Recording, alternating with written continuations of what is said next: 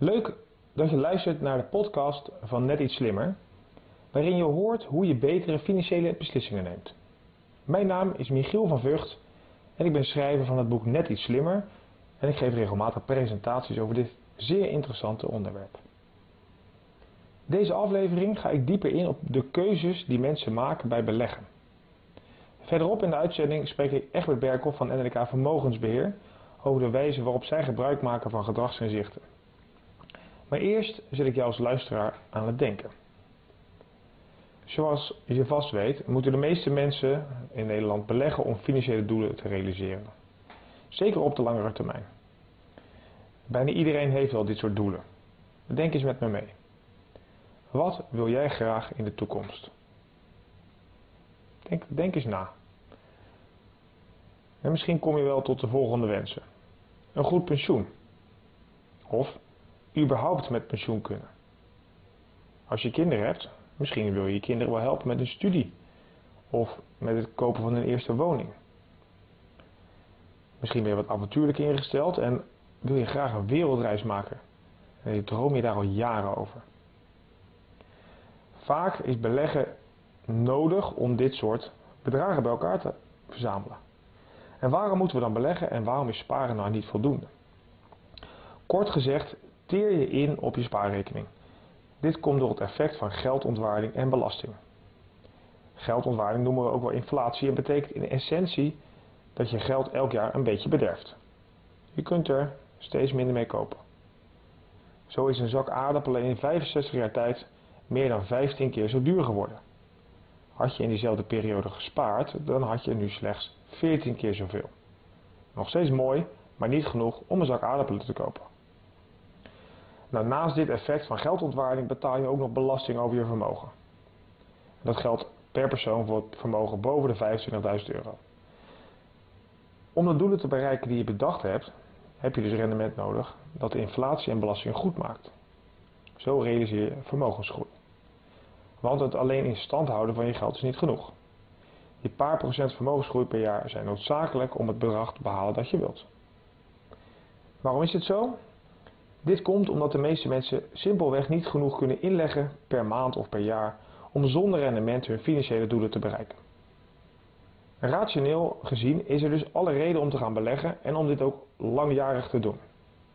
Hoe komt het dan dat toch veel mensen dit te laat inzien of dit op de verkeerde manier doen? Ik sta vandaag stil bij een tweetal redenen. De eerste is het effect van exponentiële groei en de tweede is ons denken aan de toekomst. Ik geef je nu een tweetal opdrachten die ik later in de uitzending met je bespreek. Hier komt de eerste. Je zit in een van de grotere voetbalstadions in Nederland, op de bovenste rij. Stel je even voor, het is 12 uur en je ziet op dat moment één regeldruppel vallen, precies op de middenstip. En elke minuut die volgt verdubbelt het aantal druppels.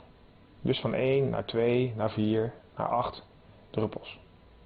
Stel je even voor dat het stadion waterdicht is. Hoe lang duurt het voordat het water tot aan je lippen staat?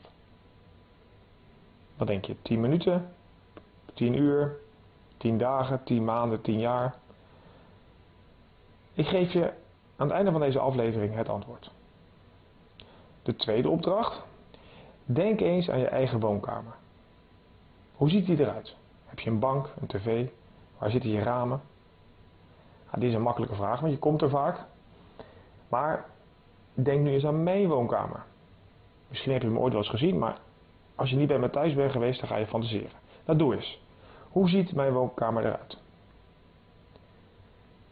Oké, de laatste vraag. Denk eens na over de woonkamer van jezelf over 20 jaar. Waarom ik je deze vraag stel, leg ik je aan het einde uit. Maar nu gaan we eerst naar Egbert Berkhoff. Directeur bij NNK Vermogensbeheer. Egbert zit al ruim 15 jaar in het vak. Hij heeft dus veel meegemaakt. Ik ben blij om vandaag hem een aantal vragen te mogen stellen over het gedrag van beleggers. Welkom Egbert. Welkom Michiel, gezellig. Leuk. Uh, Egbert, ik val graag met de deur in huis. Um, je hebt al meer dan 15 jaar ervaring met beleggers. Je hebt zelf ook veel ervaring als belegger. Um, ooit nog meegedaan met een beleggersspel. Dat is ooit jouw, jouw voorgrond geweest om in die beleggingswereld te stappen volgens mij. Maar wat is jouw ervaring met het gedrag van de particuliere belegger? Gedrag van de particuliere belegger. Nou, voor complimentjes moet je eigenlijk helemaal niet bij beleggers zijn. als het heel erg goed gaat, dan uh, kloppen ze zichzelf flink op de borst. En als het slecht gaat, dan, uh, dan heb jij het natuurlijk gedaan. Dus je kan het wat dat betreft eigenlijk nooit goed doen. Nou, je werkt dus al jaren, um, heb je al veel ervaring ook met het gedrag van beleggers. Je krijgt weinig complimenten uh, als het goed gaat. en je krijgt eigenlijk alleen maar de klachten of de ontevredenheid als het een keer even tegen zit. Maar hoe zorg je dan als NNK dat je, uh, dat je het gedrag van de klant zo min mogelijk invloed heeft op die belegging? Nou, ten eerste nemen wij zelf de beslissing, dus alle beslissingen die in die beleggingsportefeuille genomen moeten worden, die nemen wij uit handen. Dat scheelt al een heleboel, zodat de klant zich daar geen zorgen over hoeft te maken. Wat we vervolgens doen is ook zoveel mogelijk communiceren over die doelstelling. Dus juist niet over die beleggingen, want dat leidt alleen maar af. Maar over de doelstellingen van waarvoor doen ze het. En daarnaast ook heel belangrijk, wij werken altijd met financieel planners. Dat is iemand die inzage heeft in het totale financiële plaatje van de klant. Ook alles weet over bijvoorbeeld hoe zit het met risico's, hoe zit het met pensioen, hoe zit het met testament, wat moeten we allemaal vastleggen. En als de adviseur, eh, die zo'n adviseur nou ook goede relatie heeft met zijn klant, en dan komen daar ook geen verrassing uit. Geen verrassing op het gebied van de woning, pensioen, huwelijk, etc. Nou, en dan blijft die focus op die doelstelling en dan haal je de aandacht weg bij lastige dingen voor de klant ook lastig zijn en waardoor die meestal fouten gaat maken. Een klant is vaak ook goed in iets wat hij wat voor zijn werk doet. Nou, schoenmaker blijft bij je leest. Iedereen doet waar hij goed in is. Dan denk ik dat die drie-eenheid van diegene die de beleggingen doet, degene die de financiële planning doet en de klant uiteindelijk zelf, dat dat de beste combinatie is. Oké, dankjewel. En dat, uh, als je dat in je ervaring dan ziet, wat, um, wat valt je dan op als je kijkt naar klanten? Als je, is dat dan ook de meest gemaakte fout, dat ze, um, dat ze het toch uh, zelf doen en niet het advies zoeken dat ze nodig hebben? Ja, de meest gemaakte fout is toch denken dat ze het zelf kunnen doen. Uh, er is er nogal een prijsslag aan de gang. Dus mensen willen alles goedkoop, goedkoop. Nou, de eerste die dan vaak afvalt, is natuurlijk degene die advies geeft. Ja, en helaas met financiële zaken, dan kom je de problemen die in het advies hebben, hadden moeten zitten, die kom je pas veel later tegen. En als je vlak voor je pensioen erachter komt dat zaken slecht geregeld zijn, dan heb je geen tijd meer om te herstellen. En dan wordt het zeer kostbaar. Dus begin er op tijd mee. Dat zegt elke ervaren belegger die zegt, was ik maar veel eerder begonnen met regelmatig geld in te leggen. En met me niet zo druk te maken over die beleggingen, maar veel meer over de dingen die belangrijk zijn in het leven. Dan had ik veel beter resultaten gehad. Nou, dat klinkt natuurlijk hartstikke logisch. En toch eh, merk je dus dat je uh, vaak ontevreden klanten krijgt die uh, jou de schuld geven of de markt de schuld geven en, en niet de schuld bij zichzelf zoeken. Hoe, hoe, zie je dat? Nou, wat ik zo net zei, je kan natuurlijk niet de ene keer dus de markt de schuld geven of je adviseur de schuld geven en de andere keer denken dat je het zelf in de hand hebt. Dus één van die twee moet ergens iets fout zitten. Nou, wij zijn van mening dat je het uh, beter niet aan, aan jezelf kan overlaten, maar eigenlijk gewoon aan de markt kan overlaten. Aan de markt. En de markt is dan gewoon de beurs of zie jij nog andere uh, um, beïnvloeders voor die klant? Nou, in principe voor het resultaat moet hij gewoon bij de beurs zijn op de kapitaalmarkt. Dus genoeg rendement te halen. En voor de rest moeten ze natuurlijk juist niet laten leiden door alles wat er in de markt gebeurt. En dat is al een hele klus op zich. En daar is de rol van de adviseur uh, belangrijk in. Ja, precies. Want ik, uh, NNK staat wel als bekend als een partij die altijd werkt met, uh, met financieel adviseurs. Ook wel een doelgroep die ehm, nou, de laatste jaren moeilijk heeft gehad. Toch is het vertrouwen altijd gebleven in die doelgroep. Waarom, waarom is dat voor jullie zo belangrijk? Nou, beleggen, als je dat ja, als je gewoon zomaar doet omdat je wat resultaat wil, ja, dan ga je meestal al een goede kans om het te laten mislukken. Je zult eerst heel goed naar jezelf moeten kijken. Van wat is nou eigenlijk de levensstijl die ik wil? Welk financieel plaatje hoort daarbij? Wat is de levensstijl die ik straks wil? Misschien wel als ik met pensioen ga wil. En wat voor plaatje hoort daarbij? Als je dat soort doelen voor jezelf goed op papier zet, en goed uh, doorspreekt met een expert op dat gebied, ja, dan, kan je, dan weet je waarom je de kapitaalmarkt nodig hebt. En dat behoedt voor heel veel fouten. Dus is het uh, de rol van die financieel adviseur dan met name het behoeden van die fouten? Ja, een goede adviseur wel. Een goede adviseur die durft ook te adviseren. En daarmee uh, wil ik juist zeggen dat hij ook durft die klant ook te confronteren met doelstellingen, met realisme in die doelstellingen van die klant. En als een klant gewoon bij je komt en die zegt ik wil meer, meer rendement dan de markt, of ik wil het meer doen dan mijn buurman, of meer dan de spaarrekening.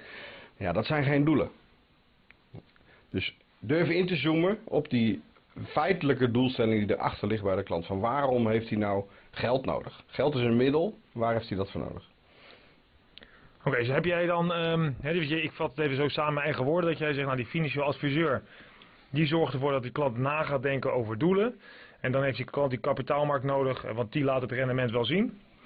Um, maar die combinatie zorgt ervoor dat die doelen kunnen gerealiseerd kunnen worden. Wat, um, wat zorgt er dan vaak toch voor dat veel mensen toch zeggen, ja dat beleggen, dat werkt niet. Is dat toch nog bij de klant zelf? Wat zijn dan die fouten die die klant daarbij maakt?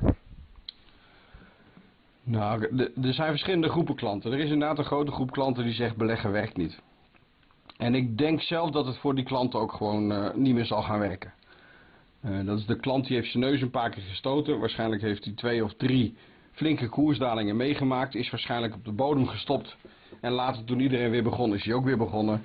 Dus die heeft gewoon hele slechte resultaten gehaald. Dat is waarschijnlijk ook de klant die in dure woekerpolissen is gaan, gaan beleggen. En ook daarmee niet meer geconfronteerd durft te worden. Dus die lopen een rijde, wijde boog eigenlijk om alles wat met, met kapitaalmarkt en kapitaalvorming te maken heeft. Daar loopt hij omheen. En ik denk dat die klant niet meer te redden is. Dus gewoon een hele generatie die verloren is gegaan. Uh, en die zal uh, ja, uh, heel veel geld apart moeten zetten op de, sparen, op de geldmarkt, op de spaarrente. Om nog wat extra te hebben voor een oude dag. Of moeten vertrouwen op hun, op hun tweede pijler, het bedrijfspensioen. Ja, precies. Oké. Dus, en, maar die, ja, die woekerpolis noem je even. is natuurlijk ook een mooi. Daar is veel ook over gegaan de laatste jaren. Hoe herken ik nou als klant een adviseur die, die het anders doet? Nou, ik denk dat als een financieel adviseur heel veel met dat soort productoplossingen bezig is geweest, dan zijn termijn nog geen adviseurs. Dat zijn verkopers. Klant vraagt en zij leveren. En dat is met beleggen net zo hoor. Als de klant dus vraagt om een hoog rendement en dan denk je, nou dan gaan we wel leveren. Maar zo werkt het niet dus een goede adviseur die verkoopt niet, maar die adviseert. En dat kan ook gewoon soms zijn dat de klant ergens vanaf moet blijven.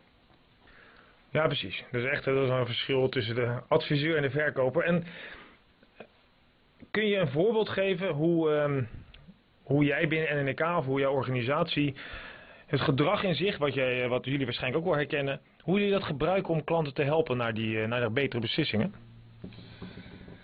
Nou, we hebben uh, bijvoorbeeld een slimme app gebouwd. Die zit in de Play Store of in de App Store. En dat is eigenlijk een, dat is in de vorm van een stoplicht. En die stoplicht is gekoppeld aan je beleggingsrekening. Dus op het moment dat een klant een doel heeft om iets te, met zijn geld te doen, met zijn vermogen te doen. Ja, dan staat het stoplicht geeft eigenlijk aan door drie simpele kleuren. Met rood moet je eigenlijk gaan ingrijpen. Met groen ben je op de juiste koers. En met oranje is het misschien ook goed om eens eventjes wat te laten adviseren. Daardoor haal je de focus weg bij de beleggingen, hè, de focus weg bij de beweging van de markt, bij de, beleggingsfondsen waar een klant in zit. Hè, dan hoeft hij ook niet zo op die, op die uh, vergelijkingstoer te gaan zitten, wat alleen maar onnodige handel oplevert. Maar kan hij zich bezighouden met het doel lange termijn planning waarvoor hij het doet. En dat levert het beste resultaat op. Oké, dus de focus weghalen van de belegging en echt kijken wat je wil met je leven en met je geld om dat, en dat te bereiken. Ja, Financiële rust leidt tot emotionele rust. Ah, dat is een hele mooie. Die ga ik eh, thuis ook eens een keer gebruiken. Dankjewel daarvoor. Wat zou jij nog je, je klanten uh, adviseren, of misschien je potentiële klanten, die nu een keuze moeten maken als het gaat om hun, uh, hun vermogen? Ik denk dat mensen wel moeten realiseren dat als jij gaat nadenken over je levensstijl op termijn, dan kan je niet om de kapitaalmarkt heen. Dus veel te veel geld moet je apart zetten op een spaarrekening van wat er elke maand binnenkomt. Als je je oude dagsvoorziening vanuit de spaarrente moet doen. Dus je hebt die kapitaalmarkt gewoon nodig. Dan moet je gewoon realistisch zijn. Je moet je niet laten leiden door wat er in het verleden allemaal is gebeurd. Je moet je vooral niet laten leiden door alles wat je om je heen hoort. Ook de, de hoogste stijgers van de dag en de dalers van de dag op Business Radio. Het is allemaal leuk vermaak om er af en toe eens naar te luisteren. Maar ga er vooral niet je beslissing op baseren.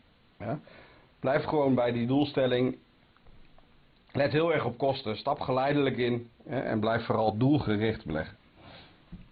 Je zou nog als, als extra twist, als je dat zou willen, zou je nog bijvoorbeeld het thema van duurzaamheid kunnen overwegen en toevoegen in je portefeuille. Steeds meer onderzoek wijst uit dat dat geen rendement kost.